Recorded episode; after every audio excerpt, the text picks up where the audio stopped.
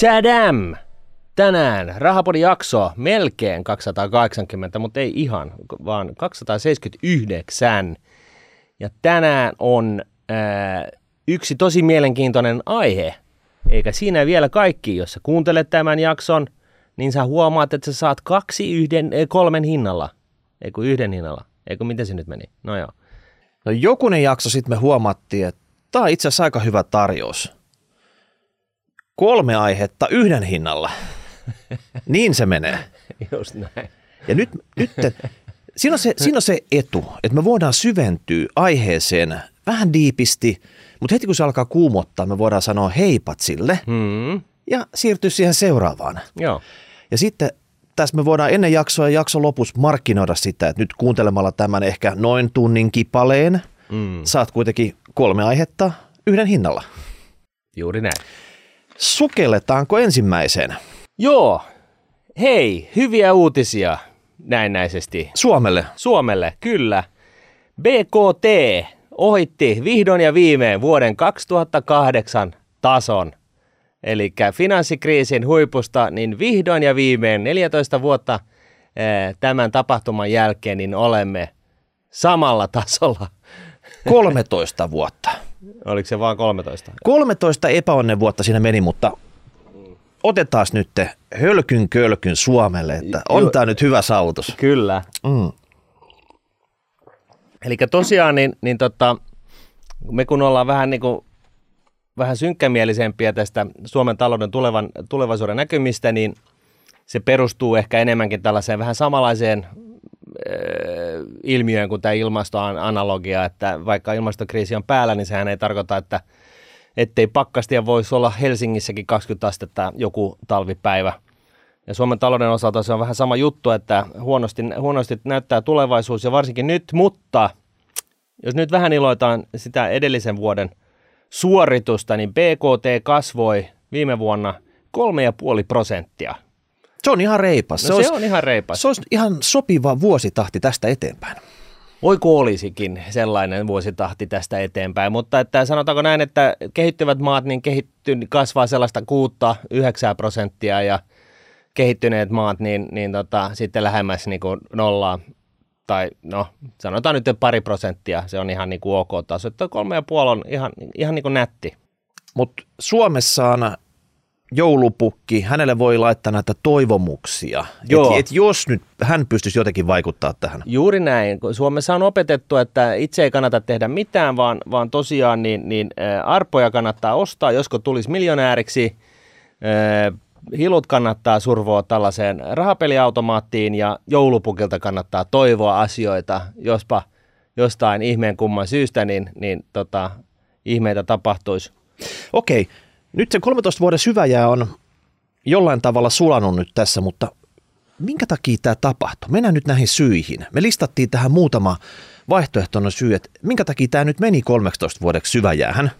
Joo, no ensimmäinen, ensimmäinenhän tietenkin on meidän entinen kruunun jalokivi Nokian ö, tuho ja loppu. Niin, Suomi oli sama kuin Nokia, eli kun siellä oli Ollila, Kallasvuo, Elop, tämä kolmikko ajoi koko firman karille, niin samalla meni koko Suomikin sinne samalle karille ja sinne juuttu. Joo, että et, et, niinku, Jonne, et ei välttämättä muista, mutta että oli aika, jolloin Nokian markkina-arvo Helsingin pörssistä oli lähenteli 70 prosenttia. Siis yksi, yksi pahvi Helsingin pörssin kaikista yrityksistä, koko markkina-arvosta, niin Nokia oli siinä, siinä, siinä lukemassa. Mm. Mutta olisi melkein liian helppo syy, että pinpointataan Nokia. Sitten kun se Nokia oli siellä karilla, Mm. Nokia purettiin, työntekijät lähti pois, niin miksei ne tehnyt jotain muuta fiksuun? Oli kuitenkin asiansa, niin kuin siis oman alansa huippuammattilaisia. Minkä takia ei tullut vaikka tuhatta startup-firmaa, jotka olisi nostanut Suomen saman tien sieltä alhosta sille samalle levelille tai jopa yli se, mitä Nokia oli? Ei se välttämättä se nyt Nokia, ei me voida syyttää pelkästään Nokia tästä hommasta. No ehkä ei, mutta niin kuin äh, Malirantakin, joka on käynyt rahapodissa, niin, niin tota, totesi, niin, niin nämä Nokiasta lähteneet, niin, niin kyllähän ne on niin kuin lähtenyt sitten tekemään uusia juttuja ja, ja tota, mies kun on Maliranta siis tutkinut asioita, niin, niin tyypillisesti niin tässä tällaisessa niin kuin uuden synnyttämisessä kestää niin kuin aikaansa, mutta siellä niin kuin pinnan alla kuitenkin kytee ja on kytenyt ja, ja tämä startup varsinkin ja startup-keskittymä Suomeen, niin kuin puhutaan pel- ei pelkästään ideoista, vaan myöskin niin kuin rahoituksesta ja, ja, ja muusta tällaista kampusmaisesta niin kuin infrastruktuurista, niin, niin kyllähän se on niin kuin tulossa. Maliranta tosin sanotaan jo muutama vuosi sitten, että tota, et, et, eh, vähän niin kuin ripeämpää, isompaa näkisi mielellään, mutta onhan näitä niin kuin suomalaisia menestystartuppejakin tullut. Ei ole vielä näitä unikorneja varsinaisesti sillä tavalla, mutta kyllähän näitä on tuolla. Että tota, ehkä jos annetaan pari vuotta lisää, niin, niin Annetaan sitten. pari vuotta lisää, mutta tämä nyt ei selvästi ollut se pelkästään se syy tähän. Ei. No sitten tämmöinen ihan väestö vanheneminen. Totta kai, jos äm, työntekijät lähtee eläkkeelle, jonkun pitäisi tehdä ne työt, jos ei sieltä tota, nuoremmasta päästä niitä ikäluokista tulla sitten sinne työelämään porukka, niin tulee gäppiä. Eli vähempi porukka pitäisi tehdä enemmän, jotta saataisiin ne olemassa olevat työt tehtyä, puhumattakaan siitä, että saataisiin jotain tuottavuutta siinä ja talouskasvua puristettua lisää. No tämä nyt oli ihan selkeä homma, mutta ei tämä nyt varmaan tämäkään ollut kellekään yllätys. No ei varmaan joo, koska tota, tästä on niin eläkejärjestelmän puitteissa niin puhuttu jo iät ajat. Sitten toisaalta niin myöskin työikäisten määrä ei ole kasvanut väestön kasvun tahdissa, että, että tota, jos ei ole niin yksinkertaisesti tekijöitä niin, niin, niin tota, ja, ja kuitenkin niin väestön määrä kasvaa, niin kyllähän siinä on vähän niin kuin – pitäisi olla aika iso tuottavuuden loikka, että se kompensoisi niin kuin puhtaasti tätä niin kuin, ö, työikäisten määrän niin näin, suhteellista pienenemistä. Niin näin varmaan oikein vertailukelpoisia näiden muiden maiden kovat kasvuprosentit, kun osa tulee siitä, että sitä populaa vaan tulee sinne. Mm. Että oikeasti niillä on sitä sopivan ikäistä porukkaa, mikä tulee työmarkkinoille, niin osa siitä kasvusta tulee pelkästään tästä tästä volyymin lisäyksestä, niin just. eikä siitä, että ne olisi tehokkaampia ja tuottavampia työntekijöitä. E, itse kukin voi miettiä, että jos on 5,5 e, miljoonan niin kuin hengen talous ja versus 550 miljoonan hengen talous, niin, niin noin ceteris paribus elintaso sama, niin kumpa, kumpikohan on isompi. Ehkä joku voisi päätyä siihen, että jälkimmäinen sitten, ja tässä niin kuin tavallaan ollaan tässä samaisessa, samaisen asian ytimessä sikäli, että, että tota, jos ei ole työikäist, työikäisten, työikäisiä, jotka tekisivät tätä duunia, niin ne on sitten haettava jostain muualta, mutta tota, Suomi tunnetusti ei tykkää siitä, että tänne tulisi kukaan tekemään tuottavaa työtä ja maksamaan veroja. Niin nettomaahanmuutto tämän 13 vuoden aikana, kun täällä ollaan oltu syväjäässä, niin ei kovin kummonen ole ollut tässä. Että Ei. Enemmänkin tässä on ollut ehkä aivovuotoa sitä, että ne hyvin koulutetut on painut täältä jonnekin muualle. En tiedä miksi, mutta semmoista on tapahtunut. Semmoista on tapahtunut ja, ja kun näin tapahtuu ja, ja tota, tekijöiden määrä vähenee, niin se sitten myöskin heijastuu ikävästi siihen investointihalukkuuteen, eli haluaako kukaan investoida Suomeen, jos täältä loppuu tekijät, varsinkin jos puhutaan tällaista isommista investoinneista, että tehdään investointi, joka, joka on, niin kuin pitäisi maksaa itsensä takaisin 20 vuodessa ja alkaa tuottaa 30 vuoden jälkeen, niin jos ei täällä ole tekijöitä, niin tänne on vähän vaikea tehdä investointeja. Että, toki nykytilanne, niin kuin kaikki tietää, niin, niin on sitten tämän Suomen maariskin kautta, niin, niin tota, tämä lyö niin kuin tähänkin sitten kahta pahemmin. Mut mutta Suomi, Suomihan tämmöisenä pienenä ketteränä maana olisi mm. pitänyt tehdä tässä – tässä kun ollaan se kuopapohjalla, niitä rakenteellisia uudistuksia. Kyllä. Ja siis tämä sana hirviö, tämä toistuu, se toistuu täälläkin koko Joo. aika, toistuu, toistuu, toistuu niin kauan kuin ne on niin kuin tekemättä. Kyllä. Et niin kauan kuin me ei olla se maailman ketteri maa, joka niitä tekee, joka katsoo, että miten oikeasti tällä porukalla, tällä ikäprofiililla, tällä päästäisiin nyt eteenpäin, kun ne jää tekemättä, niin se sitten näkyy siinä, että täällä ollaan syväjäässä ja hommat laahaa ja BKT ei tosiaan kasva. BKT kasvaa ja, ja, ja, ja kestävyysvaje sen sijaan kasvaa. Ja, ja, tota, ja kyllä se vähän niin on, että, että tota, tarvittaisiin tietynlaista johtajuutta ja tavallaan sellaista niin kuin uskallusta tehdä asioita niin kuin sillä tavalla, että sillä on, sillä on niin kuin isompaa merkitystä. Että sellainen näpertely ei auta hirveästi. niin kuin ollaan tässä aikaisemmin todettu. Niin, nämä asiat mitataan miljardeissa, että kaikki sitä pienemmät, niin ne on liian pieniä sinttejä, ne voidaan heittää takaisin sinne järveen. Me tarvitaan nyt se körmyhauki sieltä noin kuvannollisesti. No Joo. No sitten globalisaatio. Et tänä aikana, niin johtuen Suomesta, varmaan näistä rakenteellisista uudistuksista, johtuen monesta muustakin asiasta, Mm. nämä Suomi-firmat ei ne ole voinut huonosti tässä viimeisen 13 vuoden aikana. Suuri osa niistä on kasvanut kovaa vauhtia, mutta ne ei ole kasvanut Suomessa. Eli ne on mieluiten rakentanut niitä bisneksiä, tuotantolaitoksia, myyntikonttoreitaan, kyvykkyyksiinsä jossain muualla kuin tää Suomessa. Mm. Ja mä sanoisin, että tässä oikeasti Suomi joutuu vähän katsoa itseensä. Miksi näin? Mutta kun me ollaan nyt käyty tätä listaa läpi tässä aikaisemmin, niin ehkä siellä oli näitä syitä. Miksi näin? Että ei ole sinänsä tämäkään ole mikään yllätys. Ei, ja, ja se on harmillista, että näin käy, koska Suomessa tehty on vastuullisemmin ja kestävämmin tehty, ja Suomen talouden tulevaisuuden kannalta olisi olennaista, että, että ihmiskunnan tulevaisuuden tekemisestä mahdollisimman suuri osa tehdään Suomen rajojen sisäpuolella, ja nyt tämä kehitys on täysin päinvastainen. Mä kyllä eilen tuli uutisi siitä, että Intel, tämmöinen mikroprosessorivalmistaja, niin se suunnitteli jotain 19 miljardin laitosta Saksaan. Niin. Voi voi, voi kun tämmöisiä saataisiin tänne, niin tota, jalat pöydälle ja sinne ei paljon muuta kaivattaisi enää. Joo, ja, ja tähän on pakko vielä alleviivata se, että nyt tässä geopoliittisessa tilanteessa, niin, niin mark my words, Suomen Venäjä-riski meni 5 prosentista sataan. Ja tämä ei niin kuin lähde pois muuta kuin sillä, että se puolittuu sillä, että Putin vaihtaa hommia ja siellä on joku militantti eh, tota noin, niin, puikoissa jonkun aikaa, mutta se vaan puolittuu siitä. Ja, ja tota, itse kukin voi sitten pohtia sitä, että millä se lähtisi niin kuin kertaheitolla se ulkomaalaisten kokema Venäjä-riski Suomessa. Mutta mut tämän merkitystä ei voi liiaksi korostaa oli se, se niin kuin värikartta siinä puolekentässä niin kuin omassa mielessä niin kuin ihan mikä tahansa, niin, niin tämä olisi niin kuin hyvä vaan niin kuin hyväksyä, että tämäkin tosiasia. Tämä ei ole avaruustiedettä. Joo, sitten oli vikana tämmöinen muu yleinen vatuloiminen, niin kytä nyt oikeasti 13 vuotta, niin tässä on 10 vuotta liikaa. Jos tulee kuoppa, niin kuin se finanssikriisi oli silloin 2008, niin Suomi, korostaa nyt sitä ketteränä maana. Suomihan pitäisi kuitenkin pystyä toipumaan helpommin kuin joku vaikka isot EU-maat, joku Saksa tai Ranska, missä on oikeasti semmoisia jäykkiä rakenteita. Mm. Ei se ole niin kuin helppoa.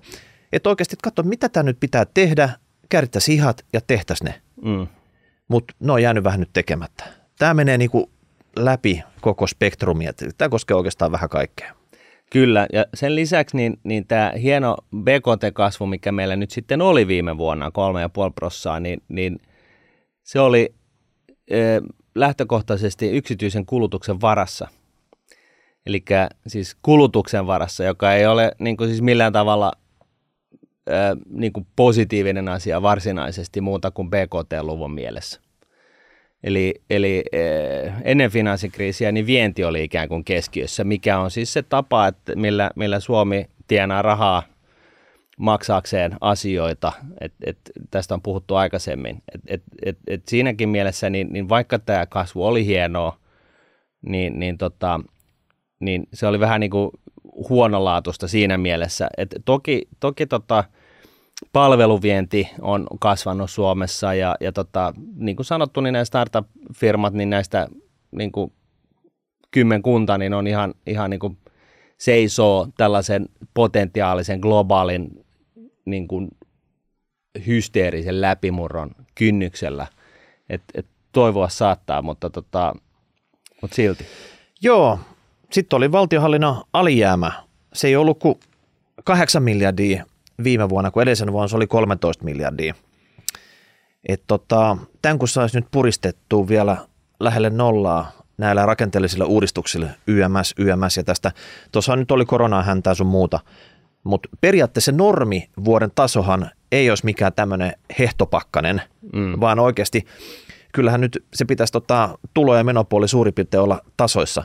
Totta kai sitä saisi tiukennettua veroilla, mutta se taas hyödyttäisi sitä BKT ihan täysin, että, että tämä on kyllä... Nämä niin kuin, rakenteelliset muutokset, ja nyt jos joku miettii sitä, että mitä nämä rakenteelliset muutokset on, mitä tarvitaan, niin, niin ne on niin kuin esimerkiksi tällaisia, että eh, olisi hyvä, että työn tekeminen olisi kannattavampaa kuin, kuin himaan jääminen. Jossain mielessä voisi miettiä, että tämä voisi olla niin kuin yksi, yksi niin kuin hyvä juttu. Sitten työn liikkuvuus pitäisi olla parempi ja, ja, ja tällaista, että nämä ei ole niin kuin sellaisia järisyttävän ihmeellisiä asioita. Mm. Niistä saisi helposti semmoista tehtävälistaa, mitä voisi lähteä toteuttaa. Niin. Sitten hei vielä viimeisenä, että tieto tästä BKTstä, se tuli 15.3. Kaksi ja puoli kuukautta siitä, kun kuu oli päättynyt tai vuodenvaihde oli, oli mm. päättynyt. Niin mulla joskus aikaisemminkin puhuttu tästä. Tilastokeskus. Mitä ihmettä? Että tämä on niinku esimerkki siitä, että Suomi ei ole ketterä, mm. kun nämä luvut tulee tällä tavalla. Ei Jenkeissä näitä lukuja pihtailla mitään kahta ja puolta kuukautta siellä. Et silloin kun vuosi vaihtui, niin ensimmäinen normaali työpäivä, ehkä iltapäivällä, olisi hyvä olla nämä BKT-luvut. Totta kai se on jonkunnäköinen ennakkotieto, mutta se pitäisi olla se tärkein tieto. Sitten sitä voidaan korjata vaikka kuukausien jälkeen sitten justeraa sitä mm. 0,1 prosenttia johonkin suuntaan, mutta tota, se on vaan semmoista pikkujusteerausta. Ei se enää vaikuta siihen, koska päättäjät haluaa tietää sen deltan, mihin suuntaan nyt ollaan niin kuin menossa, mm. jotta voi tehdä niitä päätöksiä.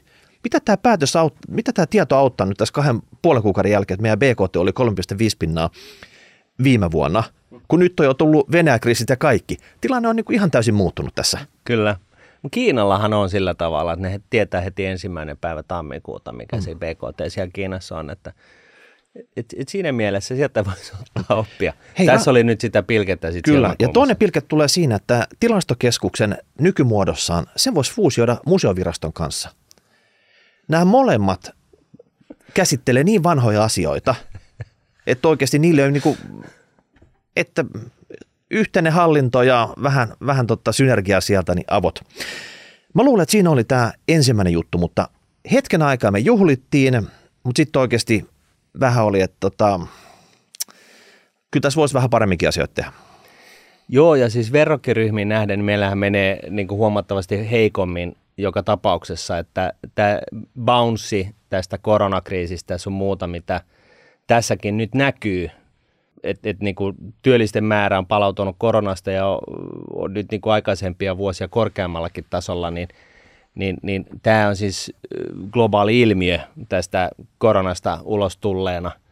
Et, et siinä mielessä niin, niin tämä ei ole meidän omaa ansiota tämäkään kasvu varsinaisesti, vaan tämä on vaan sitä, että me ollaan niin kuin e, päällisin puolin kulutettu enemmän, kun rahaa on jäänyt, jäänyt, jäänyt tota, säästöön sen ensimmäisen koronavuoden jäljiltä. Joo, kyllä mä sanon, että tänä vuonna on aika paljon tekemistä siinä, että me pysytään tämän vuoden tasolla. Joo. Vaikka tällä hetkellä ennustetaan vielä jonkinnäköistä, niin on reivattu alaspäin niitä ennustettiin, jonkinnäköistä kasvua, talouskasvua tälle vuodelle, mutta katsotaan, kun päästään sen loppuvuoden suuntaan, niin mihin tämä on keikahtanut siitä, että Venäjän vienti voidaan vetää ruksit yli. Sieltä lähti se neljä miljardia nyt saman tien tota, viivalta pois mitä muut tapahtuu? Joo, ja assetit siellä, niin, niin nehän on, on, on tota, valtiollistetaan Joo. todennäköisesti tämän vuoden loppuun mennessä, että Putin on just äh, kirjoitti, kirjoitti lain, jossa, jossa päätti, että, että tota, nämä leasingyhtiöiden äh, lentokoneet niin on nykyään äh, venäläisten lentoyhtiöiden omaisuutta. Ja, ja tota, pahimmassa tapauksessa niinkään Fortumin Fortumin tota, STlle siellä Venäjällä myös, että tota, et, et, katsotaan vähän, miten tässä mm. käy. Mutta tämä kriisi, tämä kriisi on nyt saanut meidän kuulijat liikkeelle. On tullut useita kanavia Kyllä. pitkin, kaiken näköisiä kysymyksiä.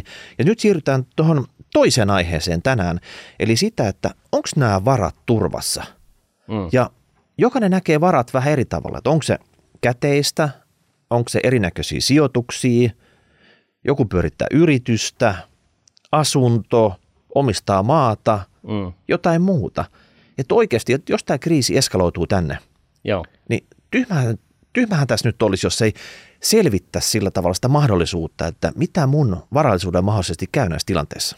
Juuri näin. Eli- Eli jos Putin hyökkää Suomeen ää, ja siitä syntyy erinäisiä ää, läpimurtoja, niin miten käy varojen näiden, niin kuin, jotka sä listasit tuossa? No, miten niiden käy? Huonosti. No ää, lähtökohtaisesti Putinhan nyt ei, ei Suomea valtaa, että sen, sen niin voidaan unohtaa, mutta että joka tapauksessa, niin, niin jos nyt leikitään tällaisella aj- aj- ajatuksella, että täällä nyt jonkunnäköisiä raketteja lentelee taivaalla ja ne myöskin osuu jonnekin, niin, niin, tota, niin, niin Nuunetin osalta niin serverithän on, on Tukholmassa, Ää, mutta niin kuin kaikilla pankeilla ja, ja, ja tota, tärkeillä niin kuin yrityksillä, joilla on tällaista niin kuin dataa, joka oikeasti pitäisi suojella, niin, niin niillä on live-serverit, kaksi live-serveriä, eli Niin on kahdennetut datakeskukset, sitäkö sä- kahdennetut datakeskukset, eli se sama tieto kirjoitetaan reaaliaikaisesti kahteen osoitteeseen ja, ja tota, ne piuhat sieltä, sieltä tota, ää, yrityksestä menee kahteen suuntaan, mutta tämäkin on ihan normaalia, eli se liittyy ihan vaan siihen, että jos joku tiettyä, ka, tiettyjen kaivinkone kaivaa jonkun kaapelin irti, niin, niin tota, Helsingin pörssi ei loppuu tikkaamasta, vaan, vaan, vaan, vaan se niin kuin kuuluu ikään kuin asiaan. Ja sama koskee oikeastaan niin kuin, tosiaan kaikkia palveluntarjoajia, eli pankkeja, Nordnetia, pörssiä, Euroclear Finlandia, eli arvopaperisäilytystä, entinen arvopaperikeskus ja muuta tällaista. Ja näitä tällaisia niin kuin redundancy-asioita on aina mietitty just näistä niin kuin ihan arkisistakin syistä, mutta siis käytännössä se tarkoittaa sitä, että jos nyt joku raketti osuu johonkin kaapelin päälle ja se menee poikki, niin lähtökohtaisesti siellä on se toinen kaapeli sitten vielä tykittää ja sitten jossain vaiheessa sen, sen voi niin kuin riiruutata ja näin, mutta että se data, niin sehän on jossain. Ja, ja se paras redundancyn tasohan saavutetaan just sillä, että sulla on niin kuin kaksi serveriä, jotka, on, niin- jotka peilaa toisiaan, ne on niin kuin reaaliaikaisia. Sitten on niin kuin, riippuen siitä, että miten tärkeää se datan reaaliaikaisuus on, niin on sitten niin kuin hel- kevyempiä versioita, missä sulla on yksi live-serveri ja sitten joku ottaa backupin joko minuutissa, joka minuutti tai joka viisi minuuttia tai joka tunti tai kerran päivässä. Et, et kyllä näitä, näitä on niin kuin mietitty mm. sillä tavalla. Niin, tässä ei ole yhtä semmoista oikeaa vastausta, koska tässä on monta eri tahoa, mutta jos puhutaan vaikka Suomi-osakkeista, Mm. se mikä eniten kiinnostaa, niin missä mun Nokiat on? Mm. No ne on siellä Euroclear Finlandissa oikeasti. Siellä on se, se masterfaili, pidetään se tota, omistajarekisterit, varmasti on kahdennettu, otettu backupit, ne on siellä. Eli periaatteessa jos joku, joku palveluntarjoaja jostain nyt katoisi, niin se sun omistusrekisteri ei oikeasti ole siellä palveluntarjoajalla, Mm. vaan siellä on vähän niin kuin peilikopio vaan siitä, Mm. vaan se oikea rekisteri on siellä Euroclear Finlandissa. Mm. Et jos Putin menisi niin pitkään, että se valtaisi koko Suomen, niin varmasti se Euroclearin viimeinen IT-nisse kopioisi uspitikulle sen omistajarekisterin ennen ja sitten tota, laittaa se uspitiku povariin ja sitten hyppäisi jo optimisti jollain, millä hän lähti sitten tota, vaikka Ruotsia kohti pakoon, Joo. jossa hän sitten pystyttäisi sen omistajarekisterin uudestaan. Joo, tai sitten hän niin kuin mahdollisesti siirtää sen niin kuin toiselle serverille johonkin toiseen maahan, mutta tota, ja joillakin yrityksillähän on serverit toisessa maassa, että tota, niin kuin tässä todettiin. Ja sitten esimerkiksi rahastoyhtiöllä, jokainen rahastoyhtiö pitää omaa omistajarekisteriinsä näistä rahaston osuudenomistajista. Mm. Eli se on sillä tavalla hajautettu. Kyllä. Ja sitten taas jos mennään vaikka ulkomaisiin osakkeisiin, puhutaan mm. nyt vaikka usalaisista osakkeista, Mm. niin oikeastaan nämä palvelutarjoajat, ne käyttää sitten jotain paikallista palveluntarjoajaa siellä, Kyllä. joka pitää laaritilillä ne omistukset. Se tarkoittaa laaritili siinä, että, että ne ei ole kenenkään Matti Möttösen nimellä ne osakkeet siellä, siellä paikallisella palvelutarjoajalla, vaan se on se, kuka se ikinä on se sun paikallisen palvelun täällä tarjonnut, niin silloin se laaritili siellä, että esimerkiksi vaikka Nuudet. Niin. Nuudet omistaa se koko sköntsän, niitä samoja osakkeita, mitä, mitä muut omistaa, ja Nuudet tietää sitten, että kuka se oikeasti se osakkeenomistaja siellä on. Niin, eli Laaritilillä on niin kuin oma tili, jossa on Nuunetin asiakkaiden varat ja, ja tota, Nuunetin asiakkaiden oma, omistavat Teslat esimerkiksi, Teslan osakkeet esimerkiksi. Ja sitten Nuunet on se, joka tietää, kenelle missä määrin nämä osakkeet kuuluu kellekin. Ja näin ollen siis paikallisella palveluntarjoajalla on tärkeää olla se tieto tupla, tripla backupattuna, koska muuten sen selvittämisessä voi kestää jonkun aikaa. Mutta tokihan sitä voi itse kukin ottaa tiliotteen tai valokuvan ruudusta aina välillä, jos alkaa tulla siltä, siltä, kuulostaa siltä, että, että tota, pihalla paukkuu, niin, niin tota, on ainakin jotain kättä pidempää. Mm. Ja sitten se, mitä aina ehkä eniten kysytään, käteinen. Mulla on käteistä. Onko se suojattu? Kuka sen suojaa? Mm. No, täällä Suomessakin, niin oliko nyt joku 30 pankkia tarjoaa talletuspalveluita, eli siellä voi pitää käteistä. Ja sitten vähän riippuen, että tota, minkä maalainen se pankki on, joka tarjoaa täällä. Mä kattelin nopeasti tuolla, oliko se talletussuojasta, mikähän se rahoitussuojavirasto vai rahoitusvalvontavirasto. Joka tapauksessa sieltä sivulta, niin täällä on tota, Suomen talletussuojan, Ruotsin, Norjan, Maltan, Ranskan, Irlannin talletussuojan piirissä olevia pankkeja, eli vähän riippuu siitä, että nyt jos se Putin tulisi tänne ja jollain tavalla koko maan ottaisi haltuun ja sun talletukset menis siinä, siinä rytäkässä, niin riippuu, että mikä maa se nyt on taannut tämän, mm. tämän talletussuojan, niin sen maan talletussuojan mukaan sitten sulle palautettaisiin ne rahat. Totta kai sinne kestäisi varmaan ihan chiljona vuotta ennen kuin tämä koko kriisi saataisiin ratkaistua, mutta periaatteessa näin. No periaatteessa näin, eikä siinä nyt chiljona vuotta mene, että ehkä, ehkä vuosi, mutta että joo. No nyt sitten, jos tämä oli tämä, että Putin hyökkää Suomeen ja meillä on siis niin kuin rytinää tuolla äh, Karjalassa, niin, niin, tota, niin, niin, ja, ja sitten jotain raketteja Putinilla, kun on tällainen tyyli, että kun ei oikein osaa sotia kunnolla ja sotila, sotilaitakaan ei oikein napaa, niin ammutaan sitten raketteja siviiliväestön sekaan niin, niin, että se taistelutahto loppuisi, niin, niin, niin tota, tämä oli niinku siis se skenaario. Nyt sitten jos lähdetään niinku siihen, että Putin valtaa koko onnistuu tässä kuviossa, että, että tota, me tehdään niinku jotain käsittämättömiä mokia. Tämä nyt alkaa olla niin absurdia, mutta joka tapauksessa niin, niin tota, et hei, lä- ei, ei, rahapori menee sinne, minne muut ei mene. Me, me mietitään me, tämä nyt ihan me niin kuin päätyyn asti. kaikki nurkat. Kyllä. Et, et, ka, siis tieto itse asiassa vähentää tuskaa tämän asian osalta. Eli nyt lähdetään siitä, että Putin on vallottanut koko Suomen. Niin sehän on totta kai mahdollista, että hän ö, venäläisen tapaan, niin, niin tota, päättää sitten kansallistaa kaiken suomalaisen omaisuuden ja laittaa meidät kaikki Siperiaan tekemään, tekemään avolouhostöitä – Tämä nyt on niin kuin sinänsä niin epä, epätodennäköistä, mutta että jos nyt puhutaan siitä, niin, niin yritysten omaisuus voidaan niin kuin valtioistaa ja, ja, ja näin, ja, ja silloin niin kuin käy, käytännössä käy vähän huonosti, voisi sanoa. Että, että, mutta toki niin kuin, mitä lähemmäksi tällaisia hetkiäkin tulee, niin eihän se tapahdu sekunnissa, niin, niin kyllähän sitten yhtiöt ja yritykset yrittää, varsinkin sellaiset, joilla on toiminta muualla maailmassa, niin sitten siirtää niin kuin relevantit toiminnot pois alta – ennen kuin pääst, päädytään äh, sellaiseen tilanteeseen. Mä olisin, mä olisin eniten huolissa näistä tuotantolaitoksista tässä tilanteessa. Mm. Et jos nyt on vaikka Marimeko tuotantolaitos, sieltä tulee unikkokuvioista kangasta, niin Putin muuntaa sen tekemään noita unikkokuvioisia maastopukuja. Mm. Niitä tarvittaisiin varmaan. Mm. Tai sitten joku hissitehdas, missä, missä on valsattu jotain, niin ei tehdä hissejä, vaan tehdään noita tankkeja. Mm. Eli periaatteessa tuotantolaitostahan niin se ei pääse pakoon mitenkään täältä. Mutta mä en ole hirveän huolissa näistä firmojen pääkonttoreista. Se on, se on kuitenkin vaan toimistotalo. Kyllä. Et sieltä voit ottaa toimitusjohtaja. Serverit on joka tapauksessa jossain muualla. Että niin. tota, et, et, voit tai, mennä johonkin toiseen paikkaan, tila, vuokrata sieltä toimistotilaa ja laittaa yhteydet pystyyn ja se toimii sitten sieltä käsin. Niin. Että. Toimitusjohtaja soittaa Nevatursi bussi siihen pihaan ja lastaa pääkonttorin vähän siitä ja sitten vaan Haaparana kautta Ruotsia siitä eteenpäin mm. perustaa sitä pääkonttoria uudestaan johonkin turvallisempaa paikkaa. Kyllä. Mutta sitten asunnot, kiinteistöt, maanomistukset, nämä, nämä on, jää Suomeen.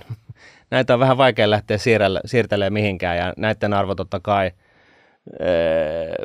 varmaan niin kun, jos tämä, tämä nykyinenkin kriisi jo jatkuu, niin näidenkin arvo alkaa jossain vaiheessa murenee, jos tätä eh, maariskiä, Venäjän riskiä Suomesta ei saada haltuun, niin, niin totta kai se tarkoittaa sitä, että, että tota, et, et, kun riski nousee, niin arvostus laskee. Ja, ja nyt sitten, jos tänne lentää jotain, jotain raketteja, joku tota, talo menee tuusan nuuskaksi, niin, niin vakuutushan ei kata tätä. Onko näin? Onko sulla tietoa, että ei kata? No näin mä oon ymmärtänyt. Mä yritin sitä eilen selvittää, mutta että, että tota, yksi sellaista ihan selkeää vastausta ei tietenkään saa oikeastaan mistään, mutta että... Sehän olisi periaatteessa aika nä- näppärää. Tämä, joku... tämä menee niin kuin ns. tällaisen niin kuin force majeure-tyyppiseen klausulin alle, että, että voi voi että jos, jos se, se, se tota, omakotitalo nyt on niin kuin sillä tavalla traaginen asia, mutta jos on sitten kerrostalo, joka menee, niin kyllä se, siinä niin kuin sitten osakkaana kerrostalossa, jossa, jossa ei ole kerrostaloa, niin, niin onhan se vähän, vähän ikävä juttu. Ja sinänsä niin tässä voisi laittaa kuulijoille myöskin tehdä tällainen niin kuin crowdsourcing-kuvio, että, että tota, et, et, onko jotain tarkempaa täsmällisempää tietoa tästä asiasta, niin laittakaa meille palautetta. Kiinnostaisi sitten tietää, että, että jos, jos tosiaan niin, niin, niin tota, kerrostalo rosahtaa venäläisen ö, ballistisen ohjuksen ansiosta Tuusan nouskaksi, niin onko se sitten niin, että taloyhtiön osakkaat niin joko kaivaa kuvetta ja rakentaa sen takaisin siihen vai, vai miten siinä käy? Mä olisin ehkä viimeisimpänä huolissani Suomen Pankin kulta-arteesta. Mm. Et siellä on viimeisenä sissinä Olli Rehn taistelemassa, että kun venäläiset laskuvarjo porukka tulee tota talon katolle ja uotsimiehet ajaa siihen pihaan ja yrittää kähveltää sitä, niin mm. kuinka, kuinka siinä niin taistellaan niiden harkkojen kanssa? Niin. Eikö se ole niin, että sekin, sekin suomalainen kulta on itse asiassa maailmalla säilytyksessä, että Fort Knoxia myöten? En tiedä. Tämä on mun, jossain, mulla on sellainen niin kuin, pieni heikko hytinä, että mä oon lukenut jonkun artikkelin siitä, että Suomen Pankin kulta on, on, on Sveitsissä ja, ja muualla.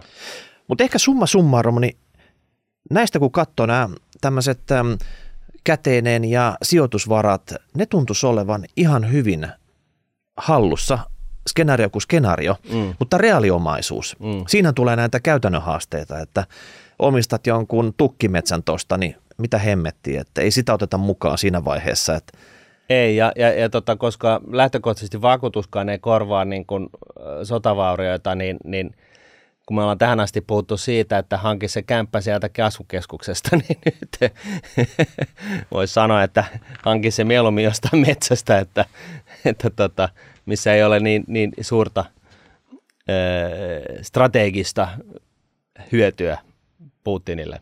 Joo. No joo.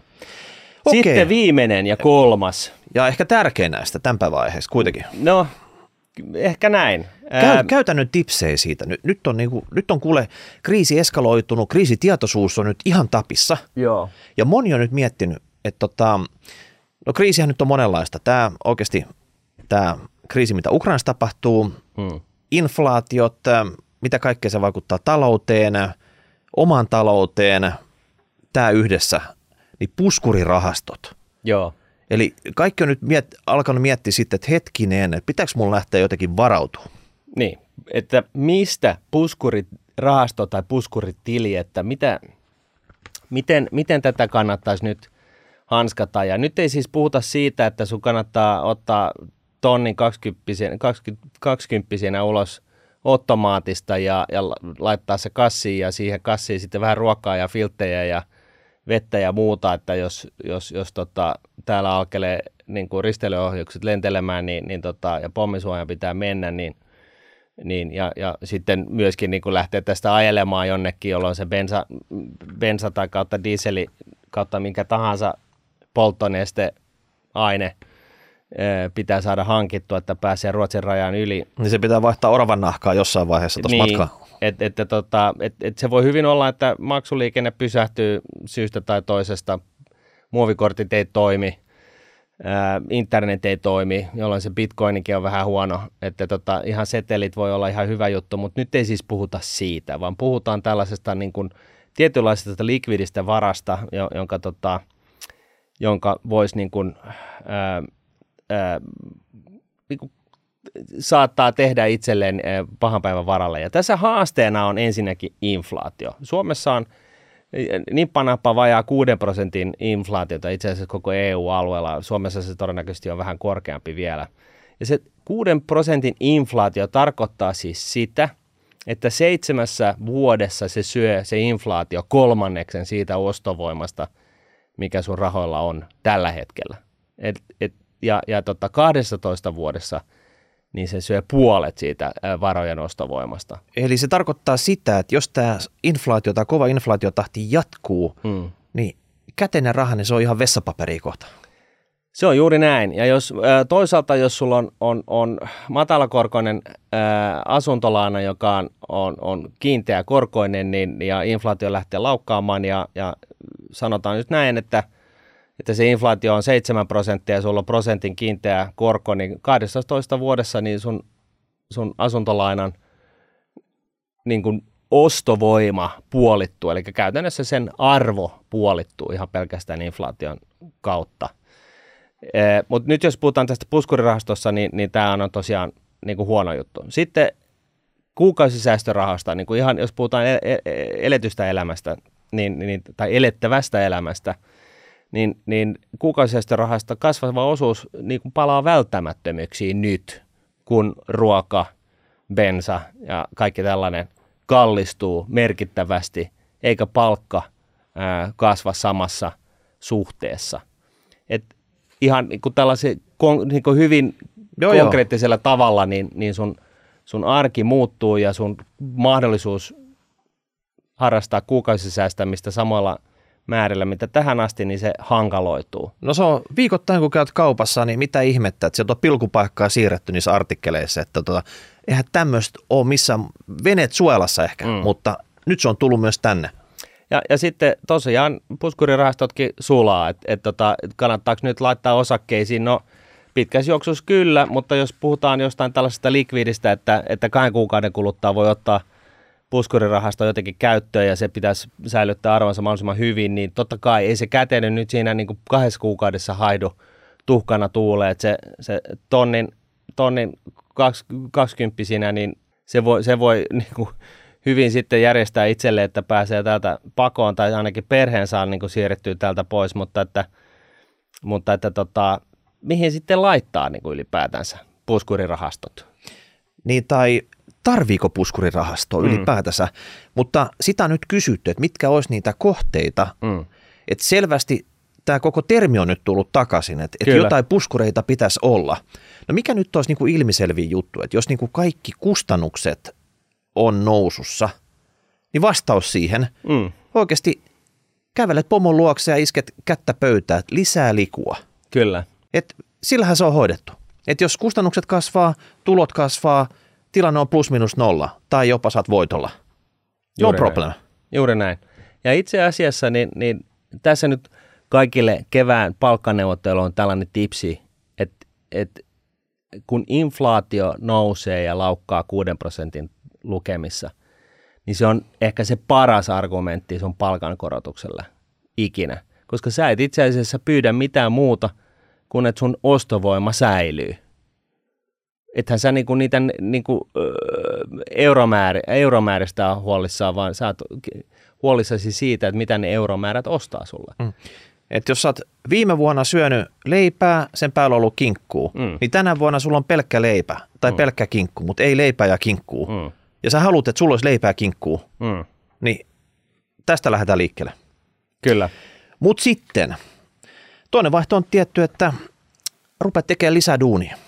Et jos sä oot nyt tehnyt 40 tuntia viikossa, teet, teet 45 tuntia, 50 mm. tuntia, teet jotain lisäjobia siihen. Mm. Et periaatteessa volyymi lisäämällä, tunti lisäämällä, jos tunti hinta pysyy samalla, niin tota, kyllähän sun tulot kasvaa sitä kautta. Onko niin. tämmöinen, tämmöinen mahdollista? Tämä voi olla väliaikaista. Ei sun kansi nyt miettiä, että sä rupeat ikuisesti tekemään lisää duunia. Niin. Mutta nyt on poikkeustilanne. Juuri näin. Ja se on niin kuin varautumista tämäkin. Mutta sitten hei, sitten on kasatipsejä, jos pitää No niin. työtä kiristää Joo. ja sitä kautta lähtee purkaa tämä tilannetta, niin kustannukset on kasvanut, niihin pitää jotenkin vastata. Mm. Ja liksa nyt se ei ole kasvanut samassa suhteessa. Et, eli nyt pitäisi oikeasti saada jostain niin kuin tiristettyä niitä puskureita. Niin käydään läpi. Bensa. No tällä Mm. hetkellä bensa, se maksaa mansikoita. Mm. Ja mansikat maksaa ihan hemmetisti tänä vuonna. Mm. Niin bensasta sähköautoon tai luovu autosta kokonaan. Ja tämä luovu autosta kokonaan voisi olla jopa hyvä juttu. Vaihtoautojen hinnat on niinku tapissa, Mm. että joku ostaa sut sen sun homeisen kärryn hyvällä hintaa nyt. Mm. Ja oot nyt vuoden pari ilman autoa ja katsot mikä on tilanne sen jälkeen. Kyllä. Ja sitten sähkö. Sähkön hinta, niin kuin tiedetään, niin, niin se on raketoinut ihan kiitettävästi viime Niin. aikoina. Bensasta pakenet sähköautoa, mutta sit sä oot niinku sähkössä. Et He, hetkinen, tähän maksaa kans mansikoita. Joo. Kuitenkin näin, että kustannusero sähkö- ja bensa-auton välillä nyt on, on edelleenkin niin kuin selkeästi sähköauton eduksi, mutta jos puhutaan nyt siis kodissa käytettävästä sähköstä tai mökillä käytettävästä sähköstä, niin jos olet miettinyt sitä, että pitäisikö niitä aurinkopaneeleita tai propellereita hankkia tuonne takapihalle, niin, niin, tota noin, niin nyt olisi kyllä ehkä se hetki, jolla ne kannattaa tilata. Nyt ehkä nämä aurinkopaneelin valmistajat ei ole vielä herännyt siihen, että lähdetäänpäs tuplaamaan näitä hintoja keväällä, kun jengi muistaa, että ai niin, meillä on se kesämökki ja sähkö maksaa maltaita ja nyt olisi vähän kiva olla vähän tällainen tällainen tot, ikään kuin lainausmerkeissä kakkoskoti ja, ja näin, niin, niin tota, niiden sähköpaneeleiden, aurinkopaneeleiden niin kuin myynti tulee todennäköisesti roketoimaan ihan kiitettävästi ja, ja ei vaan Suomessa. Niin tämä sähkön kallis hinta ei välttämättä ole nyt yhden, kahden vuoden juttu. Tämä voi olla oikeasti todella pitkäaikainen trendi ennen kuin tämä saadaan käännettyä. Joo, että et vaikka EUkin on, on ajatellut pyristävänsä irti Venäjän riippuvuudesta vuoden loppuun mennessä, niin, niin siitäkin huolimatta, niin, niin kyllä tässä voi kestää aika, siis osa tästä niin siirtyy siis myöskin hinnankorotukseen, että vaikka me sitten ollaan riippumattomia, niin se on todella kallilla tavalla riippumattomia. Tämä voi jäädä vähän päälle. Ja ainakin teoriassa, niin jos, jos sulla on ylimääräistä sähköpaneelikapasiteettia tai tuotat sähköä enemmän kuin sä, mitä sä kulutat, niin sä voit jopa myydä sen sinne verkkoon. Ei ole huono idea sekään. No sitten on hei lämmitys, se on yksi isommista kulueristä asumisessa. Niin, tiputa lämpötilaa, hommaat villasukat. Niin oikeasti, että muutama asteen tiputtaminen, se tuo oikeasti tuntuvan säästön. Voi olla, että se tuo semmoisen säästön, millä sä pääset kuittaamaan jo nämä tota, nyt nousseet energiahinnat. No totta kai sitten remontoiminen, että jos sulla on joku paikka falskaa, niin remontoimaan se kuntoon, mökki on tiiviimpi, Mm. niin tota, tämmöiset voi kannattaa. Ja sitten jos ei sulla ole mitään lämpöpumppuja vielä, niin ei muuta kuin tota, ostat niitä talon täyteen. Mm. Ne on kuitenkin tota, erittäin tehokkaita sinänsä, että ottaa yhden suhde kolme ja yhden suhde viiteen energiaa ja muuttaa se sitten lämpöenergiaksi. Tota, nämä on hyviä Suomessa. Ja sitten VTT, niin kannattaisi nyt niin kuin alkaa rakentaa näitä tota, tai järjestää nämä, nämä paikalliset pienydinvoimalat, jotka on nimenomaan näitä lämpökeskuksia, niin nyt se pitäisi niin kuin jalkauttaa furt kun faan, eh, koska Suomi EUn maana niin, niin on pyri, pyristelemässä irti tästä Venäjän riippuvuudesta ja, ja, tota noin, niin, ja, ja nämä pienet paikalliset mini-ydinvoimalat, niin, niin jolla saadaan ensisijaisesti, nämä VTT-ydinvoimalat on siis tähän lämmitykseen erikoistuneita, niin, niin tota, nyt on se tilaus, se markkina on niin kuin tuli kuuma kirjaimellisesti. Toinen markkina, mikä tuntuu olevan vielä ihan tulikuuma, niin kämppämarkkina. Mm. Et jos nyt haluat ostaa semmoisen, niin en mä tiedä, olisiko se muualta kuin kasvukeskuksesta. Tai sitten jos sä omistat semmoisen, ostajia on tota jonoksasti, niin olisiko mm. nyt aika downshiftata? Mm. Myy se kallis iso kämppä jollekin Mm. ja muutat itse sinne telttaan kautta mummomökkiin ja, ja tota, sitä kautta otat sen hyödyn nyt tässä. Joskus näissä kantsii kontraa näissä tilanteissa. Ehdottomasti. No sitten hei, tehtiin pikku galluppia täällä, niin tota, semmoisia ehdotuksia tuli, että tämmöiseen rohkealle, joka oikeasti näkee tämän mahdollisuutena tämän tilanteen, niin oikeasti sijoitukset kautta investoinnit heti velalla, siis heti nytten. Hmm. Siis kuulostaa silleen, että hei, mun piti kerätä puskurirahastoa eikä nyt ottaa velkaa, mutta oikeasti se on niin kuin, kun nyt in, inflaatio, helpotetaan nyt, että sanotaan nyt, että se olisi vaikka se viisi pinnaa tästä monta vuotta eteenpäin. Mm. Kukaan ei tiedä, mitä se on, mutta jos se olisi. Niin se tarkoittaa sitä, että joku asia maksaa nyt sen. Niin vuoden päästä sama asia maksaa jo 105 ja kahden vuoden päästä 110 ja risat. Ja se tarkoittaa sitä, että jos saat jotain asiaa investoimassa, ostamassa, niin tee se nyt. Koska jos tämä inflaatio kohdistuu just siihen artikkeliin, niin se on vaan kallistumassa tässä. Se periaatteessa äh, tuottaa lainausmerkeissä äh, nimellisarvon kasvua suunnilleen äh, osakemarkkinoiden keskimääräisen vuotoisen tuoton mm. verran. Kyllä. Ja sitten tässä on vielä se, että totta kai lainakorot, puhuttiin nyt sitä kiinteästä. Mm. Kiinto on vaikka vähän pompannut, mutta ei se nyt ole pompannut samalle sfäärille kuin tämä inflaatio on tällä hetkellä. Mm. Tai vaikka jos kiinteä, nämä lyhyet markkinakorotkin on tosi alhaisia vielä – ei mm. ne oikeastaan liikahtanut vielä. Niin harvoin näkee tätä isoa eroa tässä inflaatio tuolla, korot täällä, kun normaalisti ne menee vähän niin tota, käsikynkkää. Niin, normaalisti siis korot on korkeammat kuin inflaatio. Hmm. Ja, ja EKP, sanotaan nyt näin, että viime viikolla EKP tuli ulos ja vähän ikään kuin yllätti markkinat, koska me kun ollaan oltu vähän huolissaan siitä, että miten päin tämä EKP tulee tässä käyttäytymään, kun, kun tässä ympäristössä, missä me nyt ollaan, niin, niin tota, EKP tuli ulos ja sanoi, että ne alkaa kiristää nyt rahapolitiikkaa, vaikka suodat on päällä ja kaikkea muuta. Eli ne pysyy kaikesta päätellen tässä omassa lestissään, tällä omalla tontillaan, ja tota, seuraavaan neljännekseen mennessä niin, niin pienentää tätä määrällistä elvytystä ja tarkoituksena lopettaa tämän vuoden neljännekseen, neljänne, neljänteen neljännekseen mennessä. Eli se määrällinen elvytys, se lisärahan valuminen markkinoille loppuu tämän vuoden aikana, jonka jälkeen sitten ää, korot, ää, korkoja lähdetään nostamaan. Markkinat on hinnoitellut sellaisen 0,2 prosentin koronnoston tälle vuodelle, eli tämä on vielä niin kuin, tosi maltillista – mutta EKP on nytten siis tehnyt selväksi, että se puolustaa niin sanottua hintavakautta, mikä tarkoittaa sitä, että se ei aio päästää inflaatiota laukalle. Ja tämä tarkoittaa sitä, että korot lähtevät nousuun, koska korkoja nostamalla inflaatiota hillitään. No, mä oon vähän skeptinen tähän EKP tässä. Tämä viime vuosien träkki siinä, mitä asioita tehdään ja mm. tota, ei nyt ole ainakaan mua vakuuttanut, mutta tota, mä haluan uskoa, tai mä uskon vasta sitten, kun mä näen. All right, mutta tähän se varmaan uskot. E, ehdotuksena on se, olisi tällainen, että osta ne kesän grillikaasupullot valmiiksi, että tota, toi kaasun hinta ei tule todennäköisesti halvenemaan tästä eteenpäin ollenkaan, vaan pikemminkin päin vastoin, niin osta itsellesi autotalli täyteen, myy sitten voitolla kesällä, kun sitä kaasua saa oikein mistään ja, ja, ja kaasupullon täyttöhinta on jossain kolmen huntin paikkeilla. Ähm, Pakko sanoa, että vähän tähän samaan liittyen, mä kuulin, että ohrahinta on lyhyessä ajassa tuplaantunut. Eli mäski maksaa nykyisin maltaita.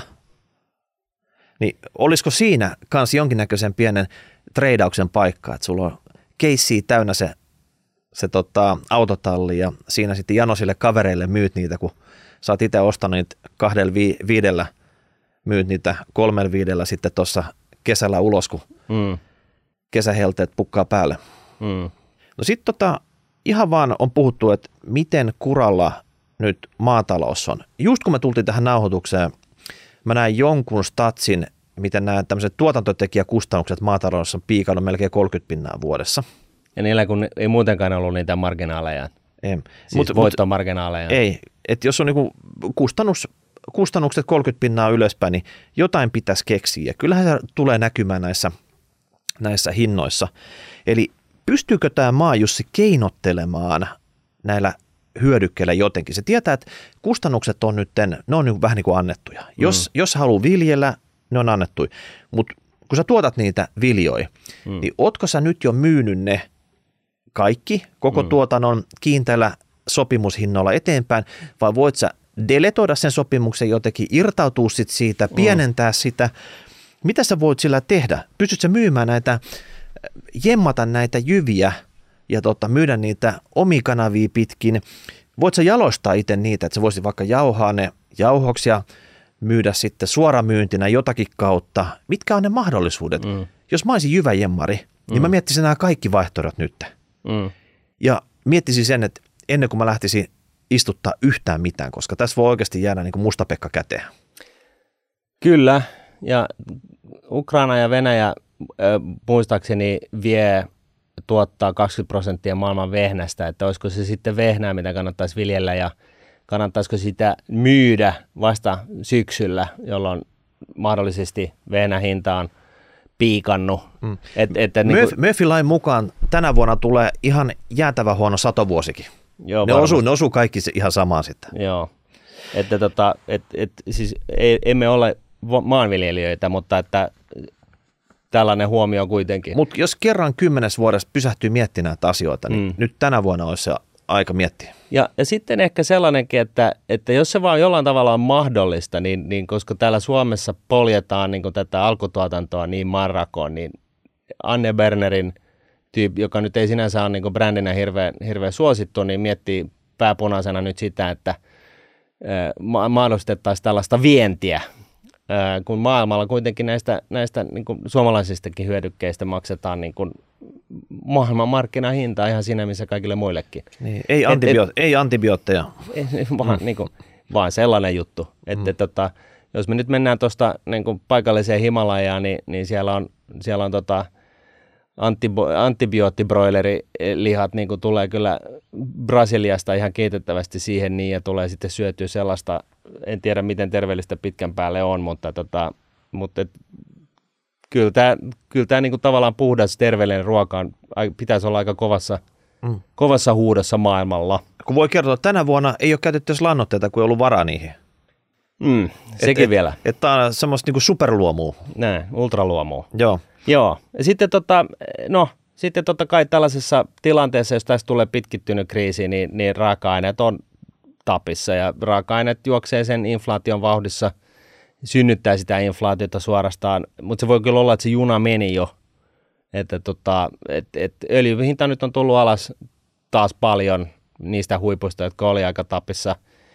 Tämä on vähän sellainen spekulatiivinen, spekulatiivinen juttu, mutta tota, jos tämä jos Putin aikoo pysyä hommissaan ja hän seuraavaksi tulee, tulee tota, jo, jollain tavalla pystyy irtautumaan Ukrainasta niin kuin, ö, sillä tavalla, että, että menettämättä kasvojaan, niin, niin, niin, ja sitten tulee seuraavaksi Suomeen, joka, jossa, jossa päättäjät vatuloi ö, kantojensa kanssa, niin, niin tota, kyllä se sitten voi olla, että, että tota, raaka-aineet on ihan kova juttu. Meillä oli tällainen uraanijakso tässä, jossa oli jo niin kuin aika poikkeuksellisen mielestäni mielenkiintoinen investment case, sijoituskeissi jo itsessään ja, ja, tota, ja nyt sitten tämä kriisi päälle, niin, niin, niin ei se ainakaan se sijoituskeissi huonontunut siitä. Säteilee vielä. Sitten hei, tota, 600 000 suomalaista omistaa metsää. Hmm. Jopa sinä saatat omistaa metsää. Hmm. Omistatko tukkia? Olisiko nyt sopiva aika vähän realisoida niitä? Varsinkin en, itärajalla. Niin, et, niin et, mä tarkoitan sitä, että tukkee sen takia, että ei nyt mitään sitä halpaa kuitupuuta, koska mm. sitten ei tukku totta paperitöitä, se ei tuota sulle yhtään mitään. Mm. Mutta onko se niinku isoksi ja pitkäksi kasvanutta, niin nyt voisi olla hyvä hetki. Varsinkin, jos näitä puskurirahastoja haluaa kasvattaa itselleen. Juuri näin. Hyvä huomio. Sitten tota, tässä kun aikaisemmin puhuttiin siitä, että, että tota, kannattaisiko sun downshiftata sitä sun kämppääs, että niin kuin vaihtaa pienempään, että kun ei tiedä oikein, miten tässä käy, niin, niin mehän on olla niin kuin, ö, aikaisemminkin sanottu, että, että tota, jos sä haluat, että, että se asunnon on hankki, omistusasunnon hankkiminen on kannattavaa, kunhan se on kasvukeskuksessa, ja näinhän se on. Ja jos sä haluat asua jossain muualla kuin kasvukeskuksessa – niin se viesti on ollut siis tämä, että osta sitten kämppä siellä kasvukeskuksessa, vuokraa se sieltä pois ja ota sieltä vuokratuotolla ja maksa ne omat vuokrakulut sitten siellä jossain muualla kuin kasvukeskuksessa, missä sä asut, vuokrat jonkun omakotitalon tai muuta. Nyt tämä sama analogia sopii sillä tavalla, että, että tota, Suomessa on, tästä ei pääse mihinkään, niin, niin iso Venäjä-riski, kukaan ei tiedä milloin se loppuu, niin yksi keino tavallaan hyödyntää tätä samaa logiikkaa, niin on se, että tosiaan muuta vuokralle. Myy se sun omistuskämppä täällä Suomessa, muuta vuokralle, osta omistuskämppä jostain muualta ja vuokraa se siellä. Muusta maasta? Muusta maasta. Juuri näin. Eli, eli tota, että sä ostat ö, esimerkiksi Portugalista samalla rahalla, mitä sulla on omistusasunto täällä, niin, niin, niin, niin tota, siirrät sen, sen rahapotin tai sen, sen omaisuuserän Portugaliaan ja, ja, tota noin, niin, ja, ja vuokrat sen siellä ja, ja tota, ö, niillä vuokratulolla kustannat osittain tätä, tätä tota, vuokra-asumista täällä Suomessa. Siinä on niin kuin tavallaan se hyöty, että sitten jos ja kun niin kuin, ö, pommit alkaa lentelee ja sinkoilee, niin sulla ei ole kiinteitä omistusta, omaisuutta täällä. Sä voit laittaa perheessä turvaan, vaikka laittaa ne asumaan siihen sun juuri hankkimaan omakotitaloon jossain Algarvessa ja, tota, ja sitten ö, keskittyä sen Putinin turpiin vetämiseen täällä Suomessa – mutta ainakin niin kun me kun ollaan rahapod ja puhutaan näistä omistuseristä, niin, niin tota, silloin sulla ei ole siitäkään huolta, koska vakuutus ei tosiaan korvaa, jos, jos, jos tota, joku sun talo tai kerrostalo asunto menee sen matalaksi ää, jo, jonkun sodankäynnin seurauksesta.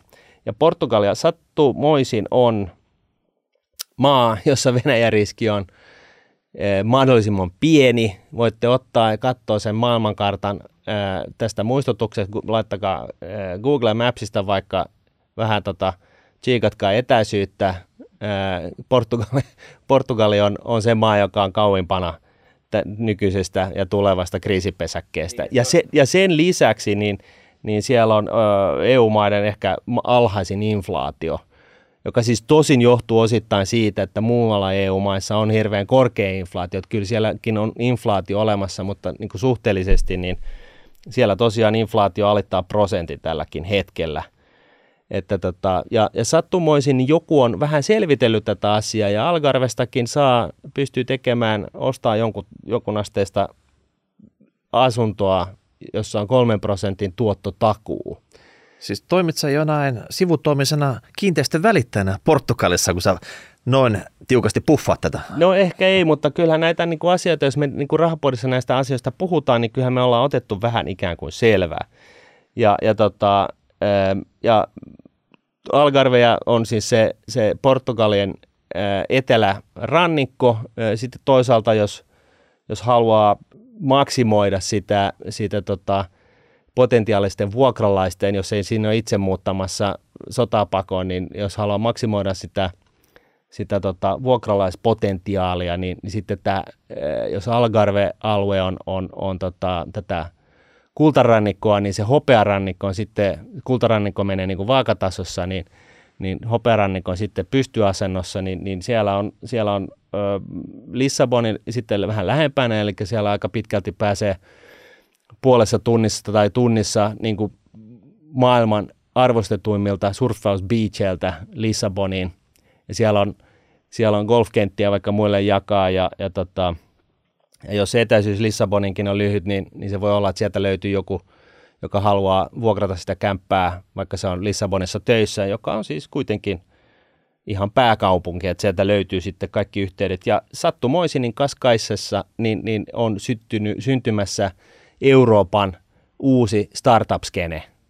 Eli Silikon vällistä niin on, on siirretty äh, sankoin joukoin Lissabonin keskustan ää, tota noin, niin länsipuolelle.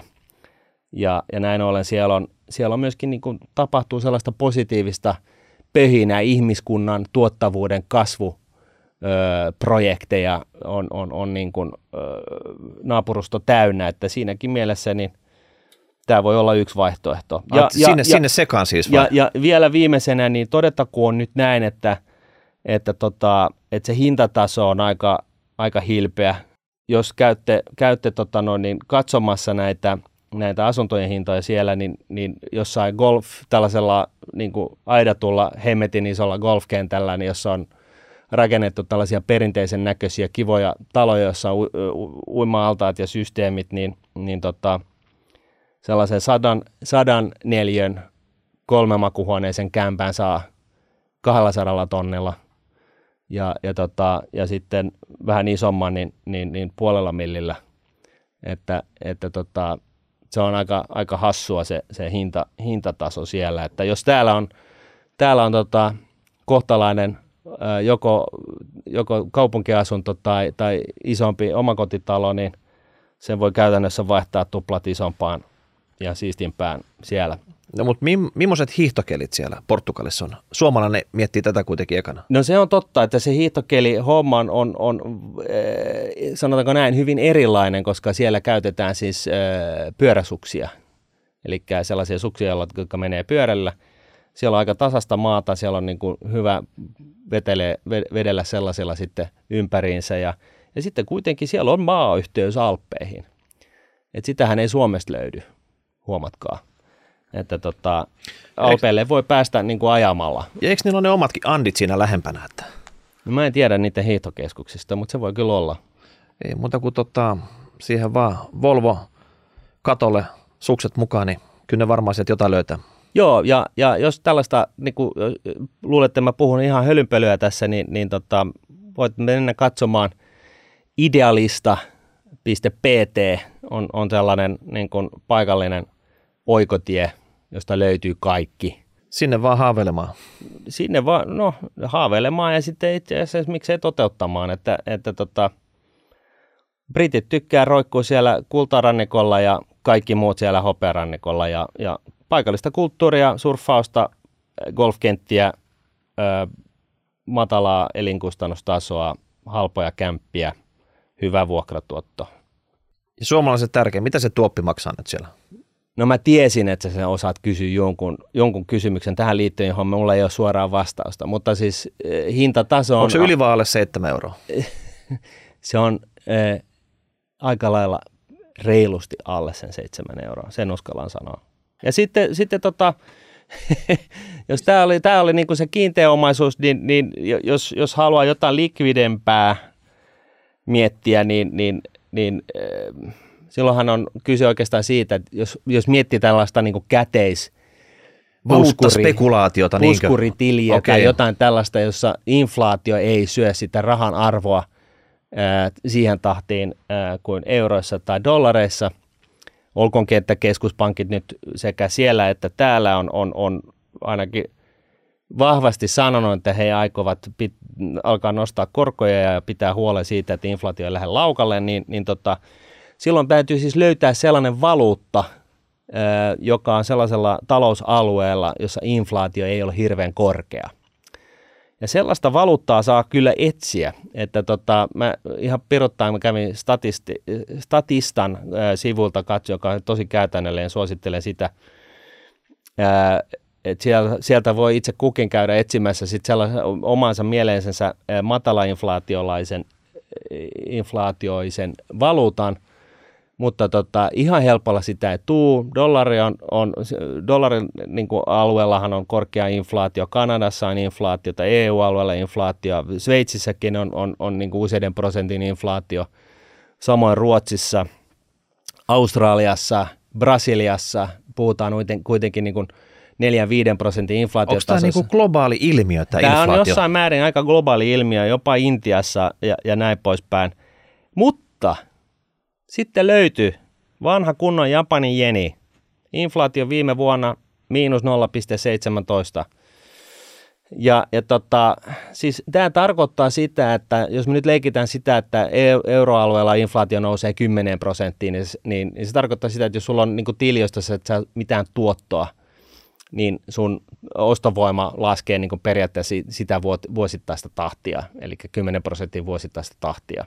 Jossa sitten sen sijaan niin sulla on tämä puskurirahasto jeneissä, niin se tarkoittaa sitä, että, että ne, niin kuin se vaihtokurssi, jossa, jossa nyt ensin parkkeerat sun eurot jeneiksi, niin, niin vuoden kuluttua, kun, kun, kun tota noin, niin euron, infla, euroalueen inflaatio on syönyt sitä euron arvoa sillä 10 prosentilla, ja jene, jeneissä ei sitä inflaatio-ongelmaa ole, niin sä saatkin sitten 10 prosenttia enemmän niitä euroja, kun sä käännät niitä jeneistä takaisin euroihin. Näin pelkistettynä.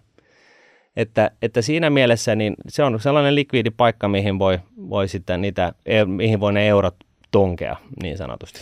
Joo, ei meillä ole tapaa, miten sä tunget niihin jeneihin, mutta periaatteessa jos löydät, niin tämän, tämän tyyppinen turvasatama ehkä olisi olemassa.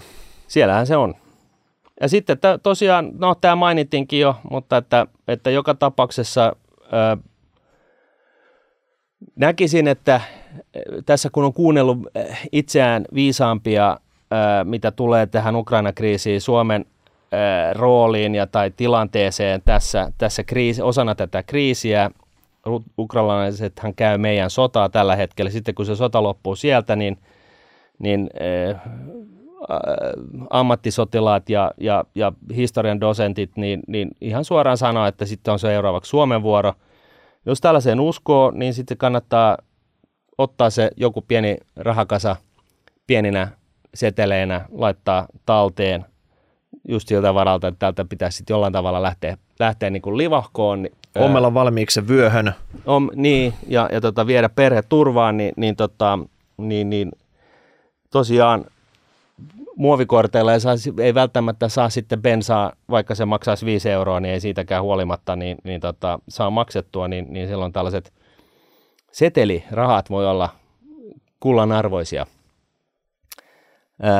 Ja toki Bitcoin on, on yksi vaihtoehto, mutta siinä täytyy sitten muistaa se, että se joka toinen päivä, niin se on ylös 100 prosenttia ja toinen päivä alas 50 prosenttia, että se on vähän sellaista vuoristorataa, mutta totta kai kyllä sillä sen saa mukaansa vaikka, vaikka uistosta noin ja Ahvenanmeren yli, niin, niin tota, tunnetusti, niin, niin, niin kun jaksaa muistaa sen 24 salasanan avaimen, millä sä saat ne sitten avattua sitten, kun sä pääset Kapelshäristä tota, nousemaan maihin, niin, niin, tota, niin kyllä sekin va, totta niin, kai. Mä muistan ne ensimmäiset kymmenen, mitähän ne 12 siitä oli vielä sen jälkeen, kokeile. joo, joo, näin. Mutta tota, tämä nyt kertoo sen, että tämä listahan olisi voinut olla vaikka kuinka pitkä.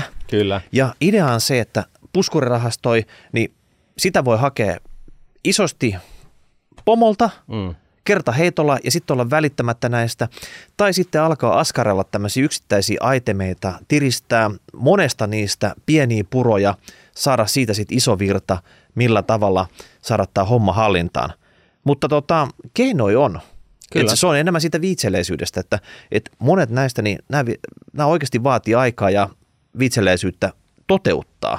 Ei, lopputulos ei ole ihan saletti. Ei, mutta yhtä lailla niin, niin viitseliäisyys on kuitenkin hyvästä ja, ja, ja tota, se, että varautuu, niin se, siinä ei, niin kuin, se ei välttämättä maksa mitään muuta kuin vähän aikaa ja vaivaa.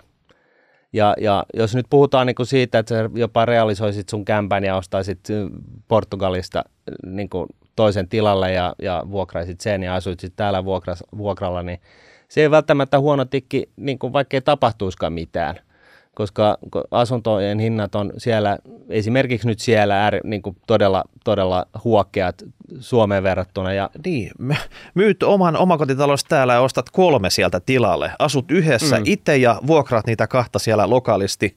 Sä voit vuokraa niitä paikalliselle tai muille suomalaisille vaikka ihan mitä sä haluat. Tai niille kaikille startuppajille, jotka, jotka, perust, jotka on siirtänyt sen, sen startuppamisen sinne Lissabonin kylkeen. Että tota, Juuri näin. Ja sitten voit elää vaikka loppuikäs ää, itsenäisessä Suomessa ja, ja tota, muistella kevyemmin mielin tätä nykyistä ajanjaksoa, ää, mut, mut, mutta niin kuin elää vuokralla. Entä tota, ei sekään huono juttu. Niin, tai sukkuloida näiden välillä ja tehdä etätöitä. Nykyisin kaikki on mahdollista. Juuri näin. Hei, pistäkää palautetta hashtag rahapori, rahapori.nuune.fi tai kommentoitte tupeen tai lähetätte meille jotain postia sinne Portugalin hopearannikolle. Me lähdetään tuotsa etujoukoissa tutustua paikan päälle ja tota, katsoa, että... Hei, toi onkin hyvä mm. idea. Niin me te- tehdään. Idealiste.pt. Yes. Katsotaan ensi viikko, että millaisissa speedoissa me tehdään lähetystä suoraan sieltä. tota. se voi olla, että, että tota, se on kauhean katsottavaa, mutta eh, mitä me ei tehtäisi meidän kuulijoiden eteen. Just näin. Yes, No niin, moi moi. moi moi. Rauha